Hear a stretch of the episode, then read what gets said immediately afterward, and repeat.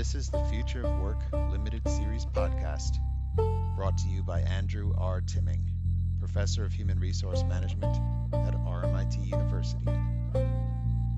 This podcast series brings together world leading experts and thinkers to discuss employment trends and the future of the labor market. You can follow me on Twitter at Timming Lab. That's T I M M I N G L A B. Now sit back, relax, and enjoy the discussion.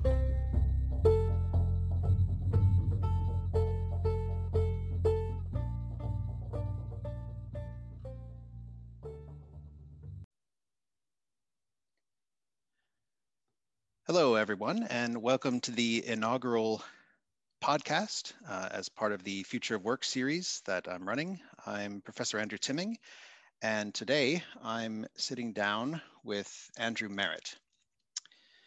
Uh, allow me, please, Andrew, to introduce you, if that's all right. Uh, Andrew Marritt is the founder of Organization View, one of Europe's oldest people analytics practices. Before launching Organization View, he spent 10 years running global HR projects in the areas of employee experience, employee branding, and recruitment marketing. Since 2015, Organization View has specialized in using machine learning to understand employee text and using this in combination with other data sources to make better workforce decisions. Clients are a are, include major global corporations and technology firms. In addition to his client work, Andrew teaches people analytics on a leading Swiss HRM master's course and publishes the weekly newsletter Empirical HR. You can visit his website at www.organizationview.com. Andrew, welcome to the podcast. Thank you very much for the introduction. Uh, oh, I'm really pleased that you're here, and I'm looking forward to uh, a discussion in terms of how um, machine learning can add value to um, HR decision making. And I guess maybe the first question uh, I would want to pose to you um, is how did you learn about machine learning and specifically how did you envision that this would be an important skill to have in relation to HR?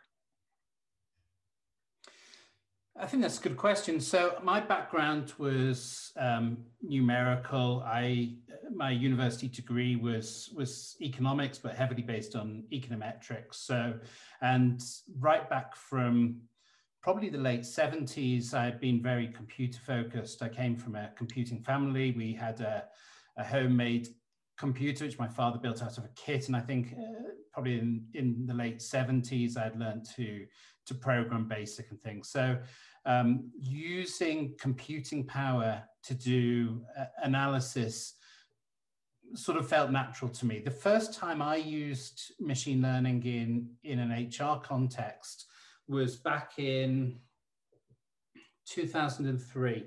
Um, I was working for a large bank um, in the UK, and we were trying to do a project around the employee benefits um, and really trying to understand what, what benefits that um, employees were looking for. We decided one of the ways to do that was to work in partnership with our colleagues in um, marketing and the marketing sciences group were using um, early machine learning and, and um, helped us with using using effectively the HR data, but in using those those marketing frameworks. Um, and that was that to me provided a really interesting way of using data to solve a problem which probably wasn't being used by, by data in the past. Um, it was able to spot, uh, we were able to spot patterns across a very large set of data um, in a way that, you know, it was probably mo most really ex an exploratory way. So using machine learning to identify patterns that we could use as sort of an exploratory data analysis. Um, and, and from that point, I was um, I was hooked into the, the process of it. Obviously, machine learning 18 years ago is, is nowhere near as powerful as it is today. And computing is nowhere near as powerful as it is today. Um, but you know, even the simple sort of approaches, I suspect we were looking at things such as um, decision, early decision trees um, back then, um, were still able to give us a fresh perspective on, on the data. Um, and for me, as somebody with a, a, sort of a computing type mindset, it, it, it, it, just appeals, I think, is probably a best way of doing it. Um, it's certainly not the right right approach for every solution, um, and and but it it gives the analyst an extra string in their bow, and and that that helps. Yeah.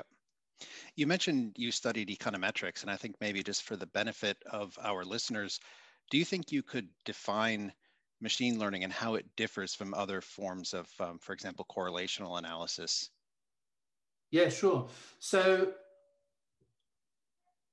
machine learning is is um, I think it's probably best if you comp com um, compare it with the sort of traditional statistics that um, that we were using, you know, back in the back in the early '90s in in econometrics, which were um, typically um, based on a set of assumptions on what a you know what the probability curve looks like and and and what what model should be and therefore running um, running a set of analysis i i believe that many of the ways that we did statistics in the 20th century um, were based on the assumption that computing and data was was both expensive and certainly i can remember times back in university where where that was the case. I remember, you know, trying to do an analysis on stock market prices and having to look at um, images of of stock price publications on a daily basis and typing them in one by one for a year, where where now you just get a data set which would probably be on a minute by minute basis. So a lot of the statistics we were probably using back in the 20th century were um, very smart, neat shortcuts for, for a world where data was expensive and computing was expensive. Um, as we started getting into the late um, 1990s and certainly at the turn, turn of the, the millennium, um, I, I, think we, we started getting into a world where the data become, becomes a lot more available and where computing becomes a lot more available. And a lot of the techniques in machine learning are fundamentally not very sophisticated. Um, they often rely on brute force and thousands and thousands of calculations, often of a, of a quite simple nature. Um, and you know we've traded in this this smart, elegant um, type of statistics, which relied on a lot of assumptions which may or may not been true um, for something which just uses computing power and brute force to, to identify patterns. Um, that's not to say it's without um, statistic. The, a lot of the underlying algorithms are relatively basic statistics in many cases. Um, or, but, but but the difference between now and 20 years ago is is this difference in computing power and just being able to throw a lot of compute at a problem. Mm-hmm. Yeah, I think maybe um, one of the, the, the key points to make in terms of contrasting uh, machine learning with um, sort of as you say standard econometrics or regression-based um, modeling is that one could argue that regression-based modeling is better at explaining how certain factors relate to an outcome um, but probably not as good at predicting that outcome. Whereas machine learning is actually very, very good at predicting a particular outcome, um, but not so good at explaining how it arrived at that particular um, result. So I wonder if you could say something to address the criticism that people have in relation to machine learning, that it's a bit like a black box. It, it gets you the outcome, but it doesn't provide you with sufficient insight into how you arrived at that outcome. I think that there's a mixed part of that. I think there's certainly some of that is true, but also if you look at um, we still use decision trees an awful lot um, when we're doing analysis because they're very good at explaining um, what is going on. Um, they're it, certainly looking at it from a sort of a more non, non-linear process than regression. Um, and you can go into what are often called black box models, um, and they are often more powerful than than you know simpler methods like decision decision trees.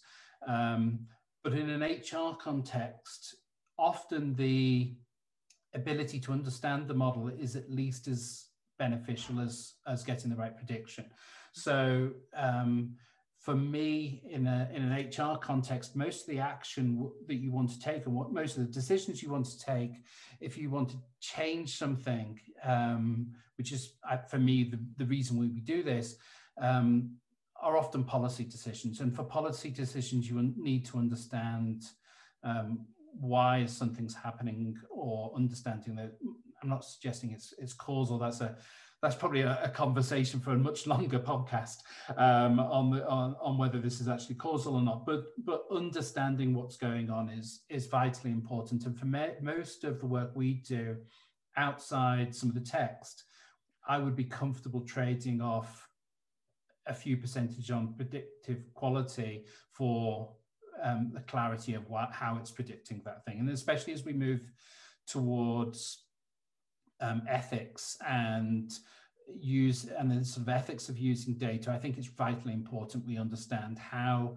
um, decisions are being made by these al algorithms and and therefore in many instances the the HR analyst doesn't need to understand how to you know to use a great deep learning algorithm partly they won't have enough data, I suspect, to use it successfully, but partly also, um, for me, the trade-off is, is better having something simpler that you can explain to an executive than to have something that's more, um, that's potentially more accurate, but is a black box. Mm.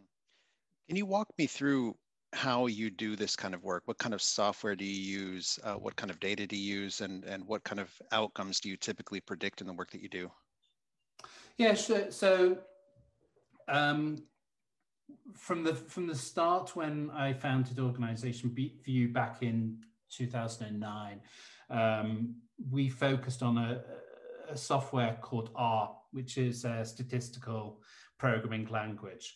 Um, back in 2009, it was seen as a bit of an oddball choice. I think it was being used a lot more in academia, but um, given its open source, there was a um, there was a reluctance to use it. I suspect a lot of large firms, like the instance we I did back in 2003, we're, we're, we're using um, SAS or, or one of those type of traditional enterprise statistical um, programming tools. Um, R's been, you know, the, the growth of R over the last 10, 15 years has, has been enormous and um, the ability to use the models in it has become in some ways easier and easier and easier.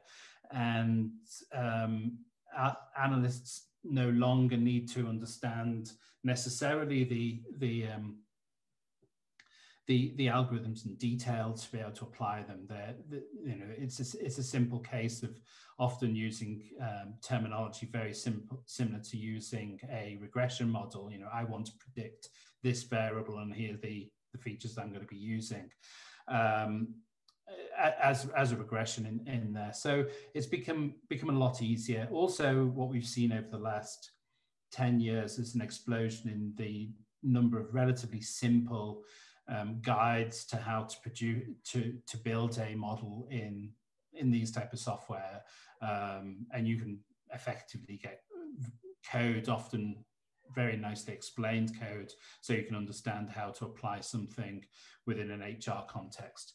From in terms of the data that's being used, I think the the data that most organizations use first is the things coming out of HR databases. So, you know, if I think back at the early attempts for many firms use it doing people analytics, it would be probably five years ago, we were doing a lot of work with clients who wanted to do pilots and they wanted to do things such as predicting attrition or predicting the cost of attrition. And, and we were using data from HR data sets um, on both who the employees were, but also their actions.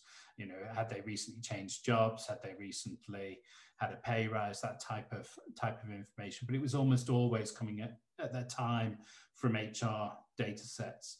Um, over time, the data sets have broadened, and, and these days it would be very common to use um, data coming out of business systems, which often have um, I, you know the ability to link into the individual who's performing the performing um, the task, um, or as we like to do, um, using text as well and and and um, feedback as well, and bringing those into models. Um, we think the text is important to be able to try and to help answer the question why somebody's doing something. And, and as I said, I, I think you need to understand the why to be able to take effective decisions. Mm. I think it's great that you that you raise the issue of textual analysis because when most people think of machine learning, they think of exclusively numbers, um, yeah. but there are various um, methods in the context of machine learning, like natural language processing, for example, or uh, topical analysis, uh, that can be used to identify uh, patterns within words. Could you explain just a, like a practical example of how you would use textual data to extract insight for a client? Yeah, sure. So um, we've done quite a lot of work this year on diversity and um, because of I think because a lot of firms have been impacted by the the whole Black Lives Matter um, instance, and they were much more keenly aware of, of needing to understand employee views on on, on diversity. So um, we were often getting this data, going back and looking at data over a period of time. Um, one of the changes we've seen over the last three or four years is that um, many firms uh, have moved away from an annual engagement survey and are, are now taking it twice a year, quarterly, or even monthly. Um, and therefore, we have a lot more data to look at. Um, most of those surveys have always had an open text question. Um, the majority of time, it's something as simple as um, what's great about working here or, or what can we do about uh, um, working here. And if we're looking at those type of questions, we have an internal model which which has identified around 125 different topics that people talk about there, which um, obviously is, is, is more topics than you'd even expect in a in a very long traditional survey, and some of them will be diversity related topics. So um, we we're able to to use that data and understand and identify who's relating to topics that have um, a, a di diversity um, content within that topic, and then using the the time uh, um, using using the data in a longitudinal manner. So um, looking at how people who have talked about diversity topics change their behavior in the future, we can then start relate, we can start identifying um, what are the topics and what are the issues that are most likely to relate to future outcomes, inc- including leaving. And um, so what we found is that often more engaged people will talk about diversity topics as an underlying theme. Um, it, it, it's an for many most people it's an annoyance. It um, but it it doesn't seem to cause action. The the time it does cause action is when it starts being related to events such as performance management such as pay increases such as selection for jobs um, internally. And then we've identified that the people who um, who mention those two things in combination in this open text are some somewhere in the region of 600% more likely to leave in the following year than than people who don't mention it. So um, using that sort of data actually is really useful to to give a better perspective to senior executives of just how it's causing pain.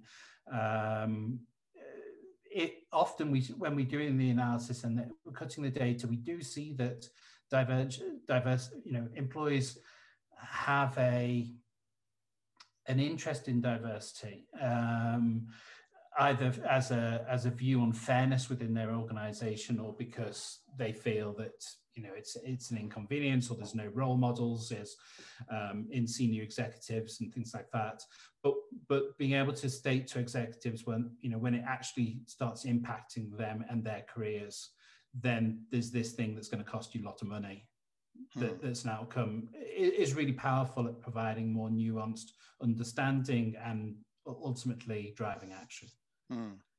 It's interesting to see how you're using machine learning to tackle diversity issues because, of course, uh, one of the big critiques of machine learning, um, especially in the last couple years, has been uh, the fact that it doesn't do oftentimes uh, a very good job in generating outcomes that are sensitive to diversity. So you probably heard mm-hmm. about the debacle in Google where they were using predictive analytics to uh, effectively decide who they should hire, who they should promote. Mm-hmm. Um, and it turned out that their models were quite severely biased against female job applicants and, and female employees. Um, but there's nothing intrinsically wrong about machine learning. Is that, would you think that that's a fair in, in the sense that it's not necessarily biased in that way? It can be used yeah. for good as well. Yeah, absolutely. I've, um, this week in the newsletter, I had a, an interesting paper which um, a bunch of computer scientists and economists decided to, to run a, an experiment. Um, and, and obviously, as as somebody with a statistical background, you know, we love experiments because they're the way of, of identifying many instances cause. Um, and they explored both the the backgrounds of the machine learner and, and their biases and also the data. And it was it was quite clear that it was generally the data that the, the, the data that the models were being trained on, which was resulting in the in the undesirable outcomes. Um, if you've if you're training a computer to learn from an organization which has a bias of some form, it's highly likely that that model will, um, at, at best, replicate that bias and at worst, amplify it. And um, but I think there are some things that an analyst should be doing um, in terms of checking checking the, that data, you know, auditing their algorithms. I think this is uh, um, this is an area where we'll see a lot of improvements over the next few years. Um, most of the big firms like Google and Amazon have already got um, free toolkits to use on your algorithms to help help identify issues of bias. Um, they're not as frequently used, especially in HR, as I'd like them to be used. Um, but I think we start we'll start to see the sort of ethical audits of of machine learning appear a lot more in both HR cases and um, other instances. And I suspect the only real way of doing that, that auditing is having an independent auditor um, doing that doing that type of work. Um, but it, I don't think it's anything that's specific about machine learning. I think it's if you, you know, if you teach teach any algorithm, whether it's a regression or, or, or even you know some of the more modern ones, um, it will pick up patterns in that in that data and it will start to replicate it. We know in regression analysis, you put a few, you have a small data set and a few outliers in there, and suddenly the outliers might influence the model considerably. And it's the same in, in machine learning. Mm-hmm. Yeah, no, I agree with you. I agree. Um, what would you say to the critics of machine learning who argue that this is just a, a gimmick or a passing fad. Um, how do we know that this method is here to stay? Um, I think we. I, I think in many instances, when it's been applied correctly, we're seeing strong business benefits out of it, and um, you know, arguably as an economist, I would think that uh, you know it becomes rational to do something that, that is producing um, business benefits. Obviously, there's a lot of instances at the moment where it's not being applied um, correctly. A lot of that is actually it's not being used to answer the correct questions. So the example I always used to used to like giving was on those times when we were doing the um, the attrition modeling. A client would say to me, "We want to reduce attrition in in this firm." and um, we'd use to, we want to use a bunch of methods to do so, including machine learning. And I'd explain that it's probably not the absolute amount of attrition that you want to reduce, um, but the cost of attrition. And being able to reframe the question in that manner um, was was important to be able to show the longevity and, the value of the of, of doing the analysis. Um, I joked once to a very, very senior HR director that if he wanted to um, reduce attrition, the, you know, to do the optimal thing to reduce attrition in his firm, he'd be a lot better at, he should be a lot better at keeping poor performers because they were the ones who left the most. Um, and obviously that was, that was, that was incredible. But, but framing the right question is in any analysis, whether it's machine learning or regression, or, or even a qualitative study, you know you need to ask the right question and, and still we see too many people who who don't um, so I think I, I, I, think it will be continue to be used. I think the availability of data makes it much more likely that it's it, the barriers to doing it are, are, lower than they were in the past. Um, but I don't think it takes away um, human decision making. I don't believe. I, I, think it really just contributes an extra voice and should be used as a, as a, a check on whether somebody's assumptions are correct. But uh, I'm not one of these analysts who thinks that gut decisions are necessarily bad. I, you know, I, I, I take the view that the reason we have gut decisions is is because we have experience of something and we framed it in a way and uh, and either our framing's wrong or uh, or or it's in many instances correct. Um, and we're and humans are an awful lot better at, at, at, identifying things with very small data, you know, instances than than any form of statistical technique is. Yeah, yeah, I think you make really an excellent point. Um, just to kind of wrap things up here, that um, machine learning is really only as good as the modeler. Um, mm-hmm. And yeah, if if you don't know what you're doing or you're not uh, using the methods appropriately, um, it's like with any other statistical technique, garbage in, garbage out.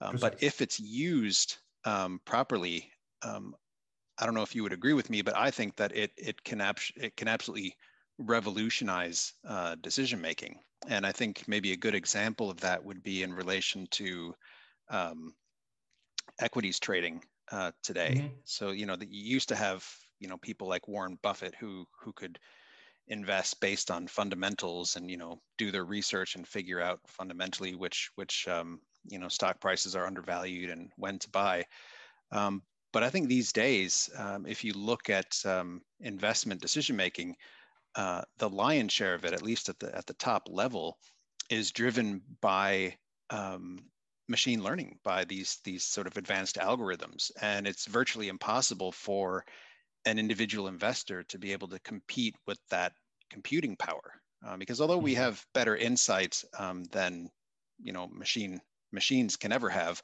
um, at the same time they can process data at a rate well beyond what we can do. It's like a calculator, you know, can do mathematics much more quickly than we can do.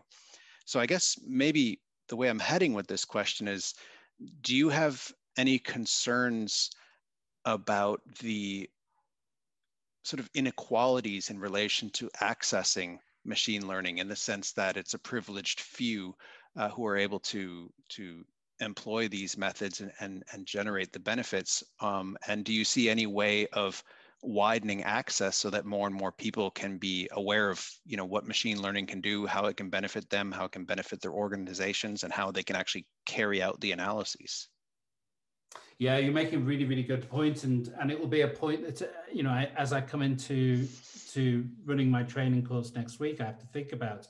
If I'm a large multinational organization, the sort that are our, our clients with maybe 50,000 or above employees around the world, they and, and quite advanced computing systems because they need those advanced systems to be able to efficiently manage such large populations and, and arguably they've got the money to invest in, in those large systems they can do an awful lot more than a smaller organization can. Um, the when I'm teaching analytics, the challenge I always have is, you know, I'm getting somebody in an organization with a few hundred huge staff, you know, it's maybe an HR team of one or two. They they probably don't have the skills to do it, but they certainly don't have the data size to do it either. They they, you know, there's only so much that they can do with um, with 300 answers. If you're looking at attrition yeah. modeling, they may only have lost 10 people in the last year. So, you know, trying to find a statistical, you know, reason for that is, is almost impossible. Um, I think there's, I think some of the HR technology tools are bringing um, some form of leveling into, into here where they can look at a thousand organizations with 300 people and then start sorting patterns out. Um, but you know, we always get better results when we're organization specific and often when we're country specific, we're building country specific models. If I'm working on an attrition model, I will almost always do it even for one firm on a, on a country by country basis because assumptions change, the way that people look at work changes, the local the local external recruitment market changes, all those type of things.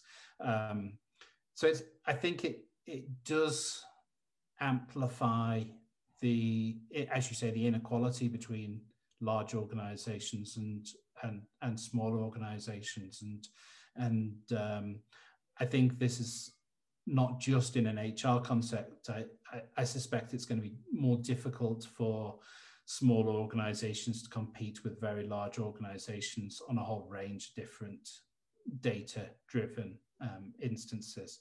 Um, you know, I, my um, my wife here runs a um, a bookshop which is doing very well, but you know, the data she has on on a book selling is vastly different than Amazon has on hmm. selling a book, um, and uh, you know, for them, if they sell one or two of a particular book a month, then you can't extrapolate that and say, okay, you sold two last month and therefore it's going to be a big seller next month.